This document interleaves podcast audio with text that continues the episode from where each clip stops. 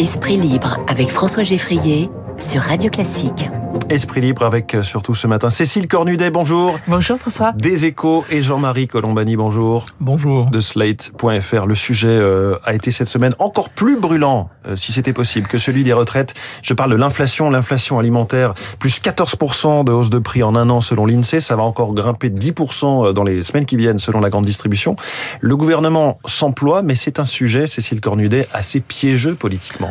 Oui, bah parce que c'est extrêmement sensible pour les Français et que là, en mars, puisqu'il y a la fin des fameuses négociations entre les distributeurs et les industriels, on va voir les prix changer euh, dans les magasins et c'est les, les, distributeurs parlent d'à peu près 10% d'augmentation encore en plus des 14% que vous évoquiez.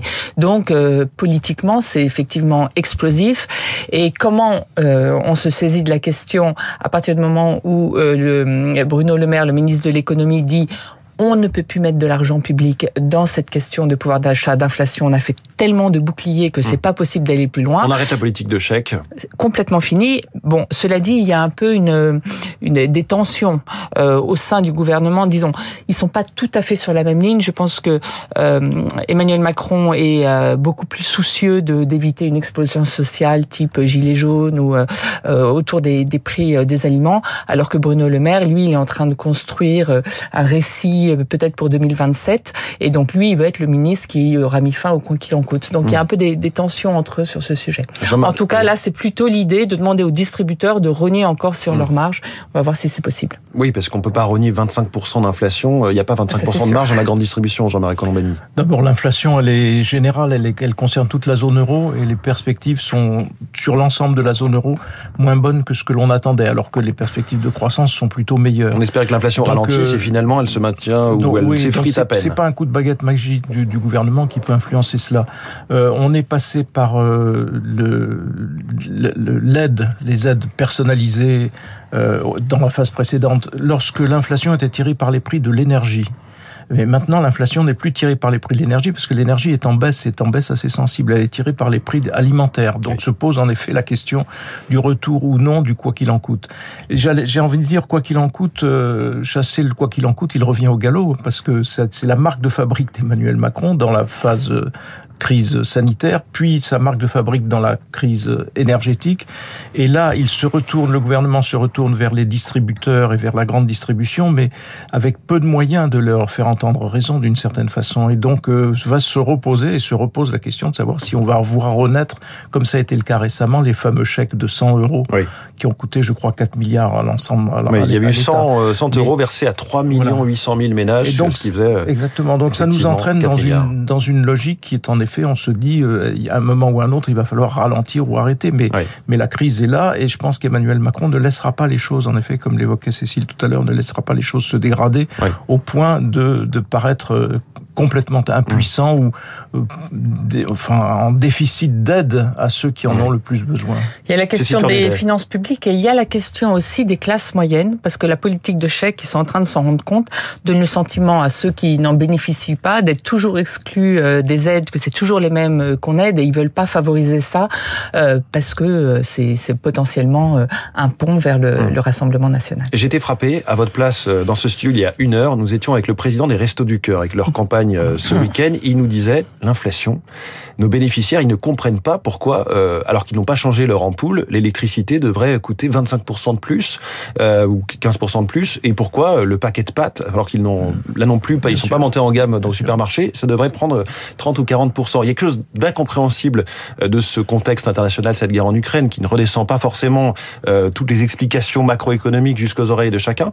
Est-ce que cette inflation, elle peut profiter aux extrêmes politiquement? Il faut partir du principe qu'aujourd'hui, quoi qu'il arrive et quoi qu'il se passe, on décrète que ça profitera euh, aux extrêmes, principalement à Marine Le Pen et au Rassemblement national c'est un mécanisme, je veux dire, qui est encouragé en plus par l'ère du temps. L'ère du temps considère que, un peu comme à une époque, on le disait de Jacques Chirac, c'est son tour. La prochaine fois, c'est son tour.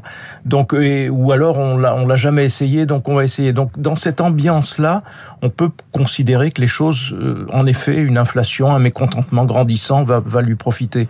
Euh, il faut faire attention parce que dans des élections législatives partielles qui ont eu lieu récemment, euh, la, le ou la candidate, je ne me souviens plus, du, Front, du Rassemblement national, a été battu par le candidat de la gauche.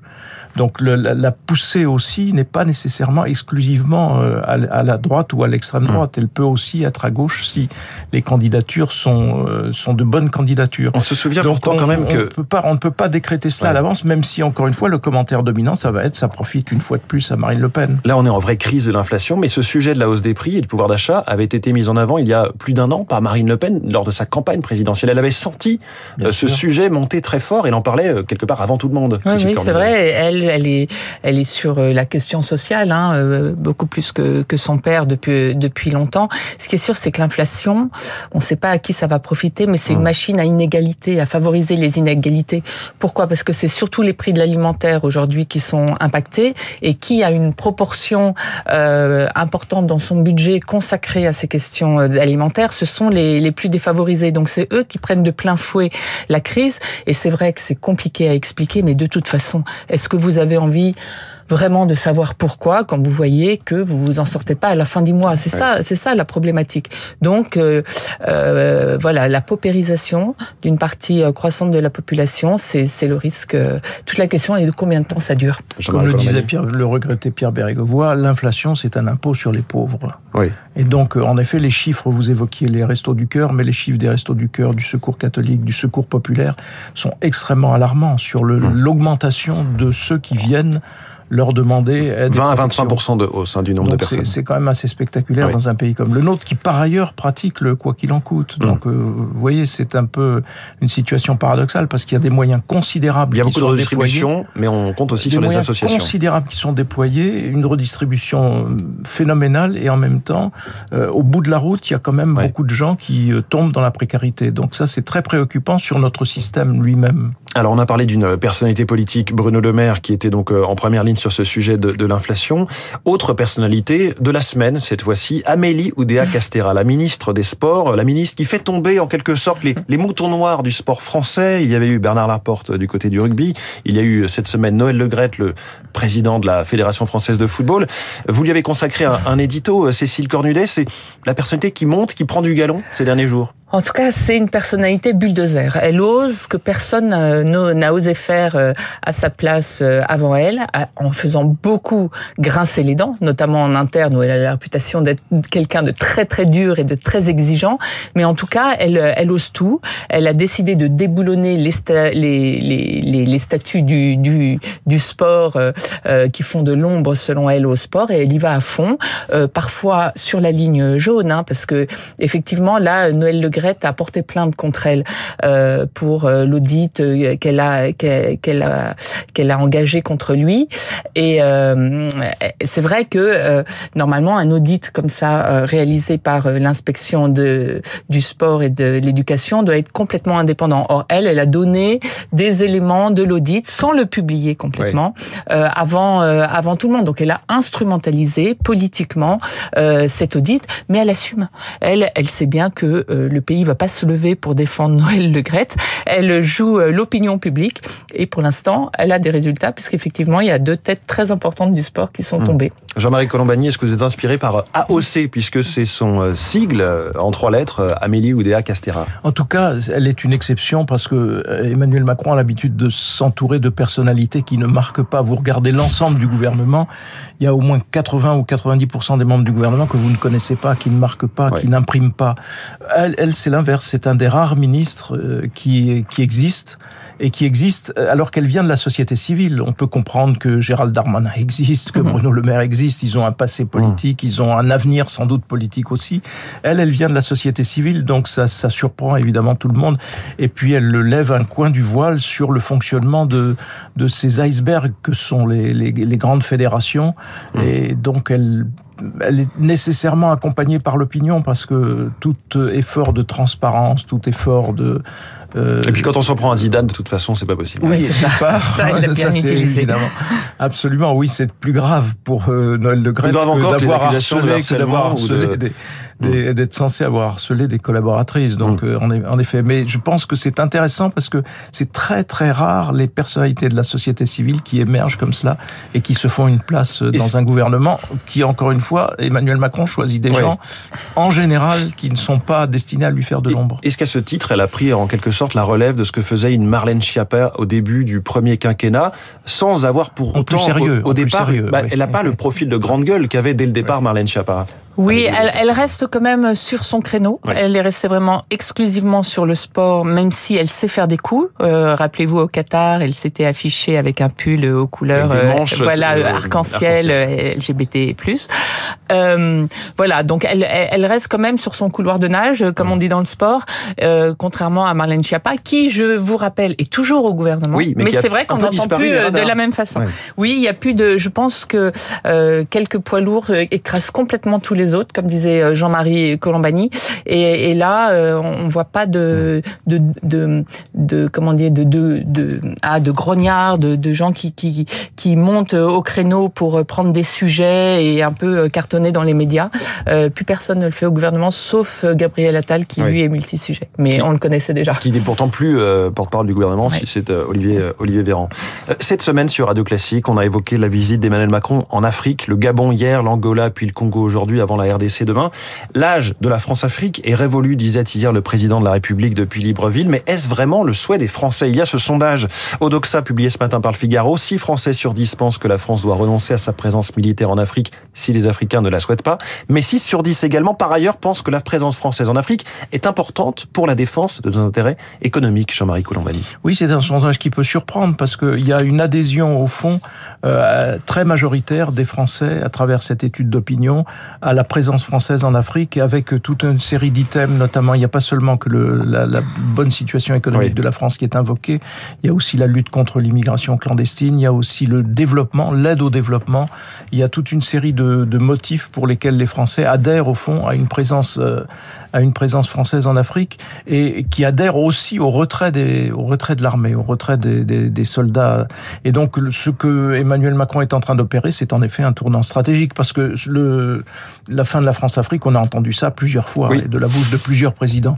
Donc, euh, mais là cette fois, je pense que ça commence à être vrai, mais il faut chercher la cause dans en Ukraine, oui. en Ukraine et dans la guerre de la Russie contre l'Ukraine parce qu'elle oblige à revoir complètement le format des armées, le format des armées jusqu'à présent, c'était une sorte de corps expéditionnaire de, de, de troupes qu'on pouvait projeter euh, et qui étaient notamment projetées en Afrique. Et là, tout cela va changer puisqu'il faut se re revenir vers euh, l'Europe et vers l'Est et, et, reconstruire une armée dite euh, apte à la lutte dite de haute intensité. Donc c'est assez cohérent avec ce qui se passe ailleurs, ce, retrait militaire. Alors il nous reste, euh, il reste à Emmanuel Macron s'il veut aller au devant du souhait des Français, le soft power. Mais le soft power, c'est une, c'est une démarche de longue haleine. Ben, ouais. Ça implique la culture, l'enseignement du français, mmh. ainsi de suite. Alors que paradoxalement, l'Afrique est redevenue une terre de conquête à travers le, oui. le, les, les, Wagner, les Russes et à travers aussi euh, les Chinois, hein, la Chine qui, a, on l'oublie aussi, mais a acheté des milliers, des milliers, des milliers d'hectares en Afrique pour se prémunir contre oui. une éventuelle guerre alimentaire. Cécile Cornudet, Emmanuel Macron de retour euh, sur le terrain en France, salon d'agriculture, euh, Ringis, un collège aussi cette semaine et à l'international. Mais pour ce qui est de l'international, on sait que ça ne rapporte généralement pas grand-chose en matière d'opinion et de politique intérieure. Les Français sont ambivalents, vous savez, ils veulent quelqu'un qui les représente bien sur la scène internationale et ils veulent quelqu'un qui s'occupe d'eux. Donc euh, ils essayent de faire un petit peu des deux. Je pense qu'on est dans une, on était là depuis 15 jours pendant les vacances dans une sorte d'entre-deux oui. euh, sur euh, la réforme des retraites qui le préoccupe, je pense, euh, beaucoup.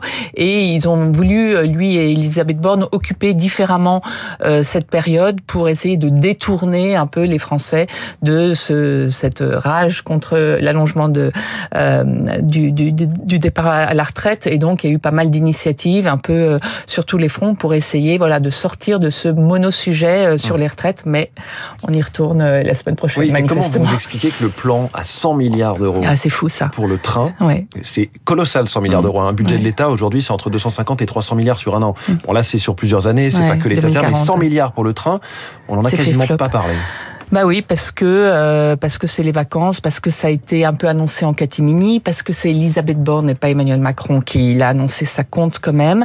Parce que euh, ça, on le sent beaucoup nous les journalistes. Il n'y a pas tellement de, on n'est pas préparé. Normalement, si vous voulez, quand il y a une énorme annonce comme ça, quelques jours avant, On fait les conseillers com nous appellent en disant attention, vendredi sera très important. Ouais. Ils nous organisent un brief avec le conseiller technique pour qu'on comprenne les enjeux. Là, rien, rien avant, rien après. Donc ça tombe comme ça et c'est oublié euh, euh, Un du jour au vendredi lendemain en plus, donc un, un vendredi comme ouais. ça. Après, il y a aussi toute une réflexion à avoir sur pourquoi les médias sont devenus depuis le Covid au monosujet. On ne parle que d'une chose et on a vraiment du mal à sortir de ça, comme si on était dans une succession de crises et que tout ce qui était les autres éléments n'intéressait pas.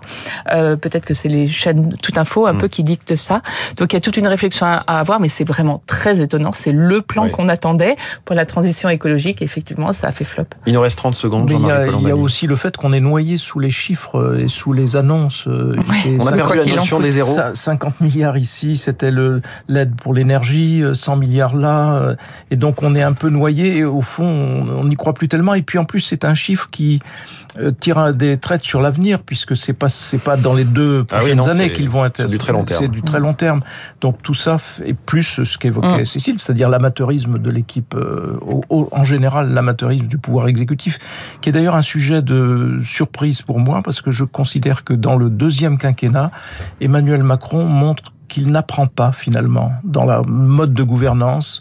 Il en est à son deuxième quinquennat et il n'a pas progressé de ce point de vue-là. On reste face à un gouvernement amateur malgré tout. Merci beaucoup à nos deux esprits ce matin. Cécile Cornudet des Échos, Jean-Marie Colombani de Slate.fr. Merci d'avoir été avec nous en direct. 8h58 dans quelques instants.